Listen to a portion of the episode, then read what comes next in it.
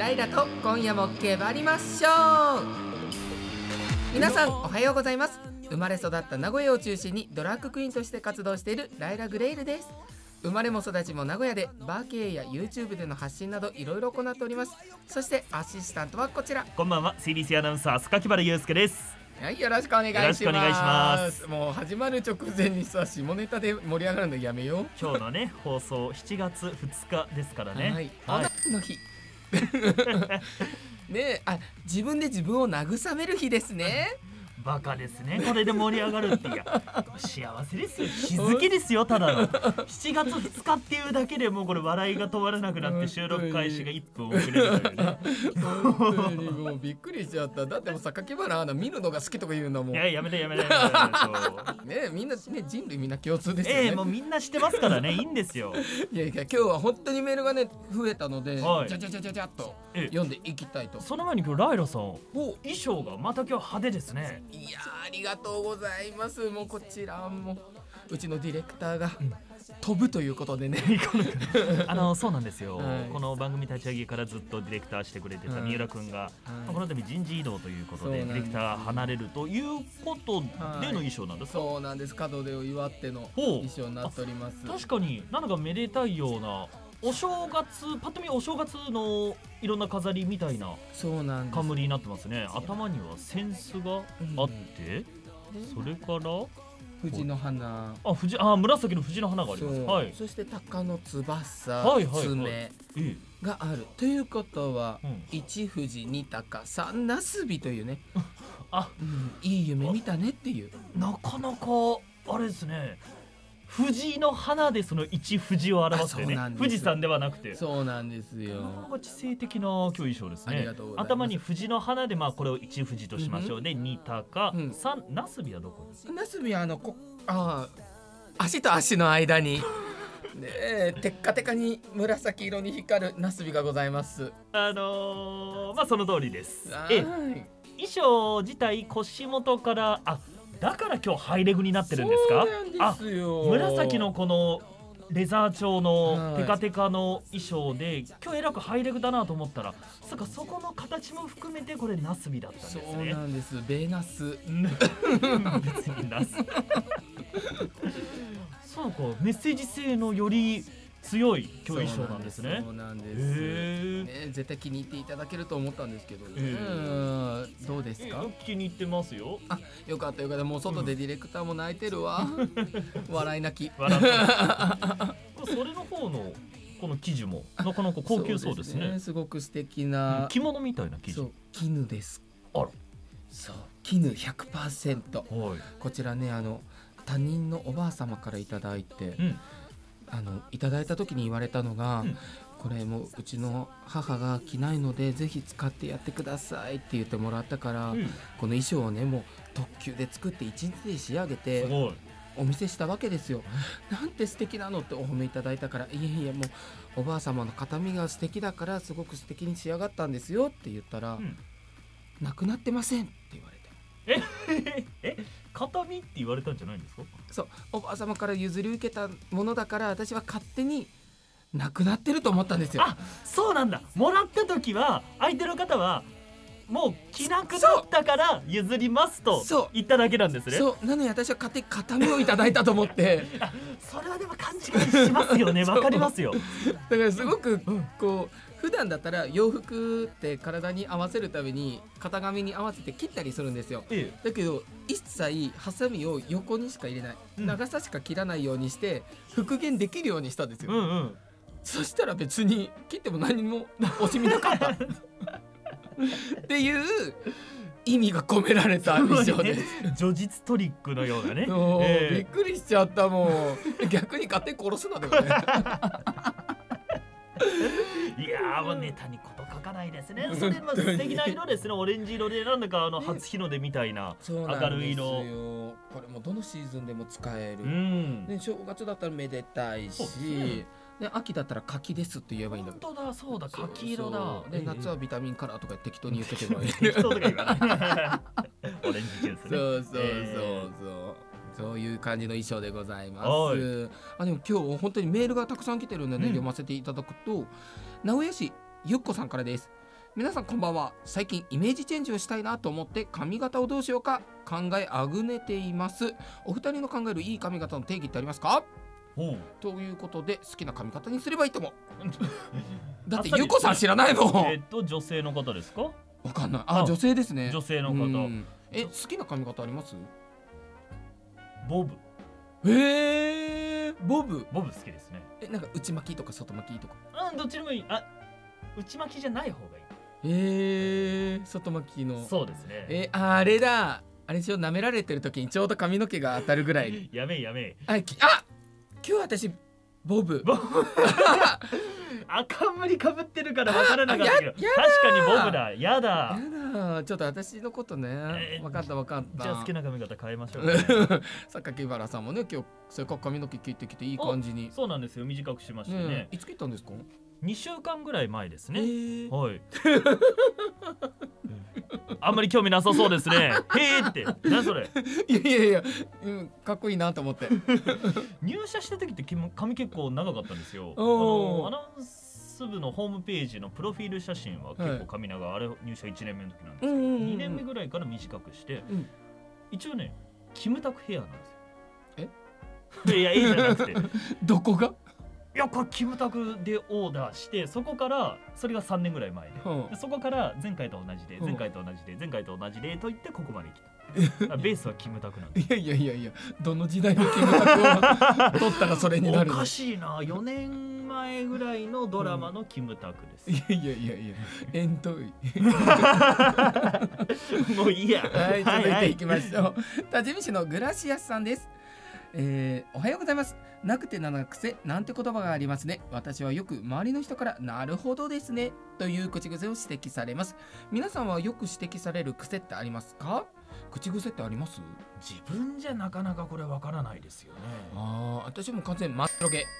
えこれは口癖というかまあいやまあいいんじゃない？いいんじゃないですか？ね。でもあれ一緒ですね。なるほどって結構言ってるかも。ああ相づちの時にってことですよねそうですそうですそうですんうんうん多分ね、その時は次に何を喋ろうかなって考えてる時です。ああなんか時間稼ぎで言う言葉ってあります？よ。これね先輩に言われたんですけど、はいまあ、この方この癖を直そうとしているかどうかわからないんですけど、はいそういう時って一旦飲み込むと。止まるみたいですよ、え今おっしゃったみたいに何か次話そうと考えてる時に「うーん」とか「まあ」とかはいいう風に出ちゃうんですよね、はいこれ一回飲み込んでもそんなに違和感なく会話って続くんですよ。あそうなんでなんかええ。間が伸びたりとかしないんですか？そうそうそう。だから黙っている時間ちょっと怖いじゃないですか、まあ、それ意外とそうでもない。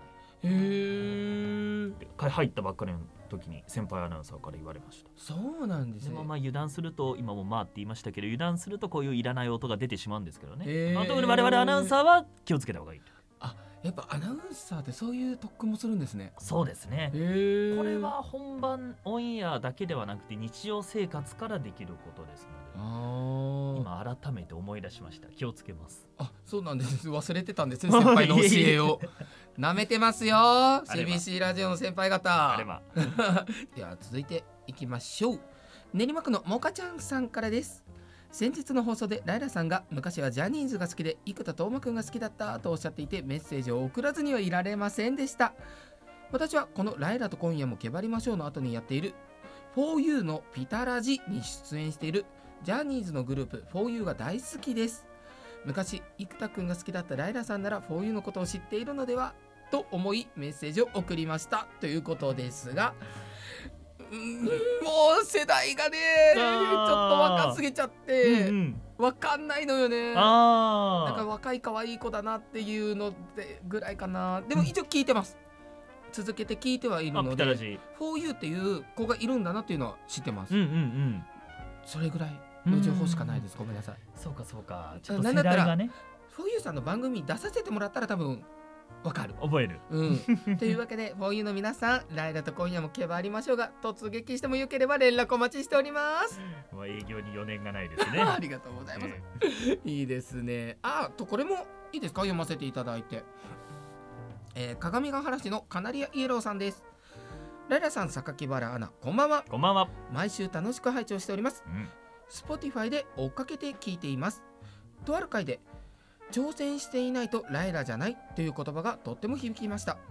私も外国語の勉強をやろうやろうと思っていた時だったのでその言葉に押されて勉強を再開しました。ただモチベーションが続かないなということもありどうやって頑張り続けていったらいいか教えてください。ということですがモチベーションを保つには榊原さんはどうしてますか？友達との LINE ほを遡るんですよ。そう。そうすると昔の友達あーなんか頑張ってるなとか、あはい、そういうのを見るとあ自分も頑張らなきゃっていう風になりますね。あ他人の行動を見て鼓舞する。そうそうそう。あーなるほまあ、ど、ね昔一緒に、まあ、大学時代だ一緒にこういうことやったなとかいう LINE を遡ってると、あこの時楽しかったなであーいつも頑張ってるな俺も頑張らなきゃ。あーいう風ですね。すごい。私の場合はでもライラは公言する。ほう。これをやるっていうのを言っちゃいます外に。まあ空中ブランコなんてまさにそうですよね。私やりますとはい。ぶち上げてから、はい。もう逃げられない状況を作る。おお、だったらもう期限もあるし、うん。やれるんですよ。うんうんうん。目標は口にしてちゃんと明確に見える化する。そしたらやらなきゃいけなくなる。から行動できるから夢が叶うとみ思っております。自らを追い込むわけですね。追い込みます、うん。そう。追い込むのが苦手だから僕は内からちょっとねモチベーーションを上げていくという、まあ、それぞれのやり方がありそうそう全く真逆ですねそう思うと。そうですね。そうそうそう。そう、ええ。ゴールを決めて向かっていくライラさんと、うんうんうん。一歩一歩進んでいく榊原。そう。なんかうさぎと亀みたいな。本当ですね。感じですね、ええ。面白い。でこぼこコンビで。ねいやーいいですね。どっちがデコでどっちがポコかわからんけど。いや私ボコ担当でいいわ 続いていきましょう。四日市市のゆたぼうさんからです。ライラさん榊原さんおはようございます20代の男性4割がデートをしたことがないというニュースを見ました。はい。なんだか自分にも当てはまる節がありましてなんかなーと少しネガティブな気分になりました。うん。ということですがえそうなんですか？この前調査結果がこれ政府が実施した調査ですね、ええ。デートってどこから？どこまで？その定義が分かんないんだけえど。あなんでもいいんじゃないですか？そう一緒にご飯食べに行くでも、一緒に映画見に行くでも。えやっぱ外に出るのがデート？という感覚でいますけどね。えでも違いますか？えだっておうちデートとか。あもうそれもいいんじゃないですか？ラブホとか。うん。あるじゃ 結構あ進んだ先の話。これはきっと最初の段階ですね。なるほど、え。えデート？デートか何しててもデートじゃないと思っちゃうんですけど。何しててもデートだと思いますよ、まあ、それがしたことがない方が4割、えー。ひょっとしたら受け取り方が違うんですかねかもしれないです。ねなんか聞き方が悪かったじゃない？これ。えデート覚えてます？初デートとか覚えてますよ。えー、私全然覚えてない。あそあそうですか？あ初めてのエッチしか覚えてない。あ それもよく覚えていますけどえどんも。なんでした？かデート。高校1年生の時一緒に映画見に行っそんなレベルですよ、ほんとそれだけですよ。よえそれは好きな人？付き合った人？好付き合ってないです。きな人？好きまあ好きでしょうね。はい。ほうほうほう好きかもみたいな。ほんとそんな段階もう何にも始まってない段階です。まだお友達。そうそうそう。あそうそうお友達。あーなんかいいお友達だよね。で行った映画はデートなんですね。だと思いますけどねじゃあ4割のデートしたことないってなかなか固く考えすぎなんじゃないですか？かな？どういうこと？家から出ないの？4割が。うーん。え難しくない？そうですね。一人で行動するのが好きな人かな？まあそういう方増えてますね、まあ、私も一人は好きですけども。あー、まあ、うん。何でもお一人様でできちゃうっていうことですよね、うん。きっと、まあ、デートどうやったら誘えるようになりますか？人と会ってみてください、まず会話をすることですようねんでもオンラインで出会えるようになっちゃったから。そうか最近は。わざわざそこで時間を使わずともいけるのかもしれないですね。最近はもうオンラインだと最初にプロフィールをある程度入力して、ある程度の共通点がある人をきっとマッチングするんですもんね。となるともう何もない状態から会話をしてあこれが好きなんだじゃあ今度一緒に行こうとかそういう段階を踏んでいないのかもしれないですね。そうですね。だから情報が多すぎるんですよ今世の中。そういうことですか。お。互いを知るためにええ。デートしてください。うん。まずは誘ってみてください。ね何事もね行動を変えるのは自分からです。素晴らしい。はい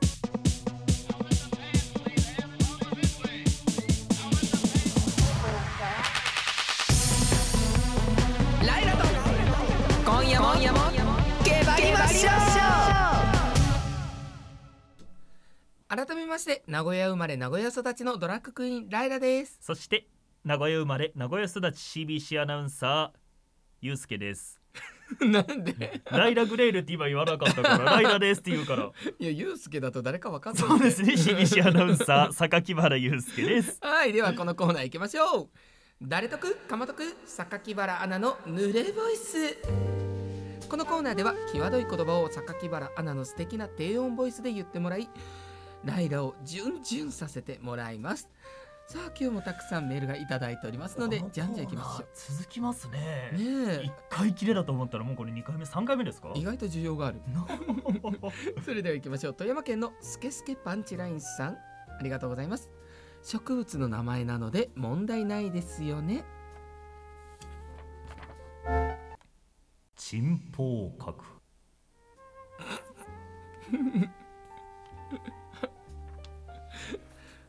この前ハッシュタグケバケバでエゴサーチをしていたら、はい。ちょっと声が高いからダメだというあーありましたね、ご意見がありまして、はい。今低く言ってみたんです。なるほど。もう一回言ってもらっていいですか？ん？チンポウ角何何？金玉蒸れてんの？玉蒸れ？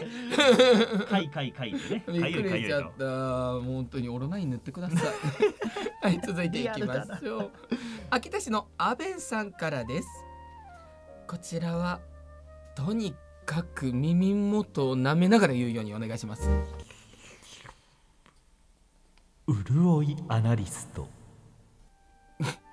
言った後にジュルぐらい言いなさいよ、注文が多いですね。潤いアナリストかっこ潤いに関する分析をする人です。あーあーなるほど。やっぱ、穴とか強いですよね。だからもうさ榊原アナのことも穴って呼びたいもんアナじゃなくて。穴。アナ この番組では穴。アナね。あ穴ね。ええええええうん。にしてもこのテーマはメールを送ってくださいますね皆さん。嬉しいですね。ありがとうございます。えもう穴といえばあれじゃない榊原アナも。はい。アナウンサーのしあのラジオあるじゃないですか。アナウンサーの穴？穴の穴の伸びしろ？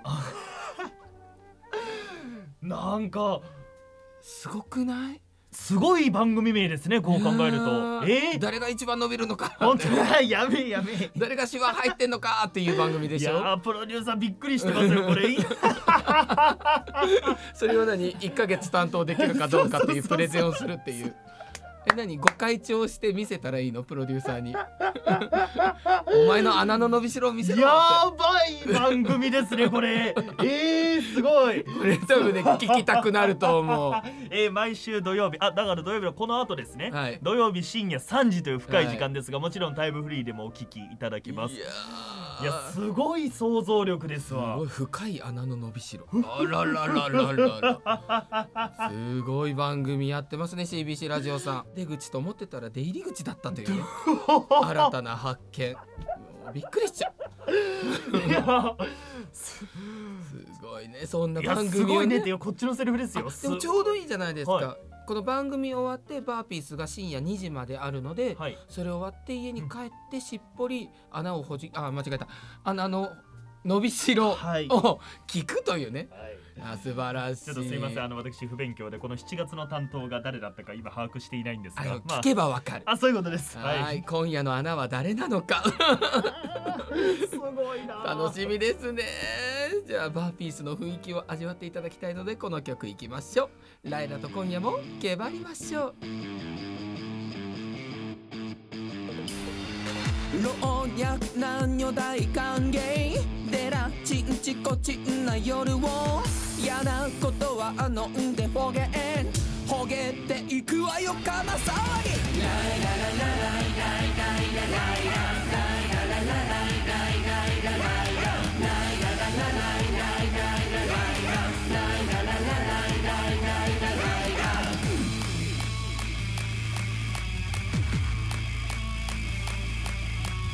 みんな準備はいい？今夜もけばりましょう。笑顔集まる不思議な異世界今日も疲れたら伏見にいらっしゃい。酎ハイ焼酎それともあたしシャイなあなたも。みんなで楽しみましょう。乱れてみせ本当のあなた。ワイワイはしゃいでみんな仲間。あなたいないと寂しいくな。い奏でましょう愛の乾杯 Day by day sweet every day yeah yeah yeah 魔法のシャンパン抜いちゃおう。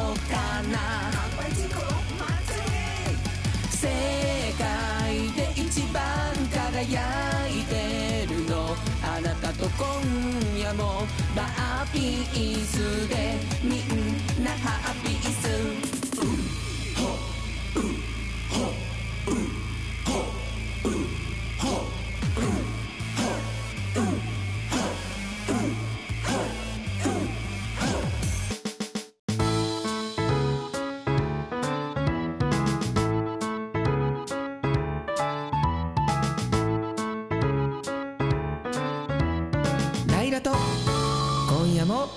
ましょう。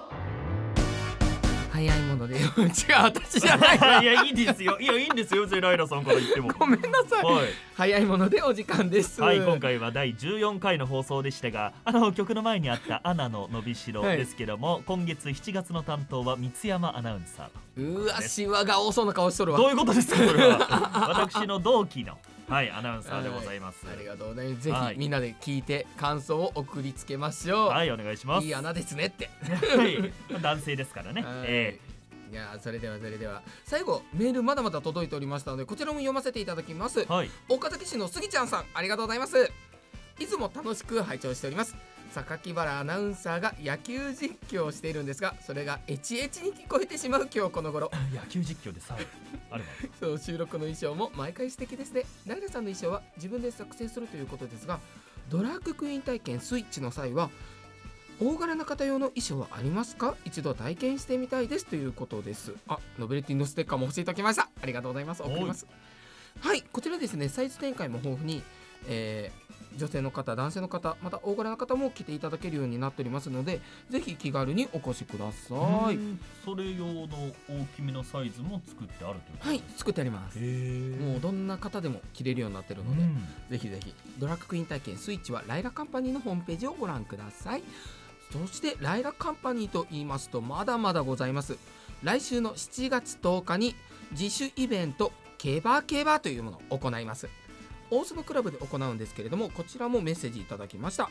豊田市のヨシさんです、えー以前の放送で Spotify の言い間違いがスポスポやら顔面石器やら真っ白毛やら濡れボイスがたまらなく面白く聞かせていただ。いてひどい番組だ。こちらの方も榊原アナウンサーの実況がエチエチに聞こえてるということですね。もう完全にみんなね汚染されてる？よ やっぱりねライラさんと関わると日常生活に支障が出ますからそうね華やかになる、え でこの方がおっしゃってるのが7月10日のケバケバのイベントも楽しみにしておりますということで、どんなイベントですか？はい、こちらはですねドラッグクイーンカルチャーを発信していこうというのでドラッグクイーン×何々というテーマで3ヶ月に1回行われております。はい。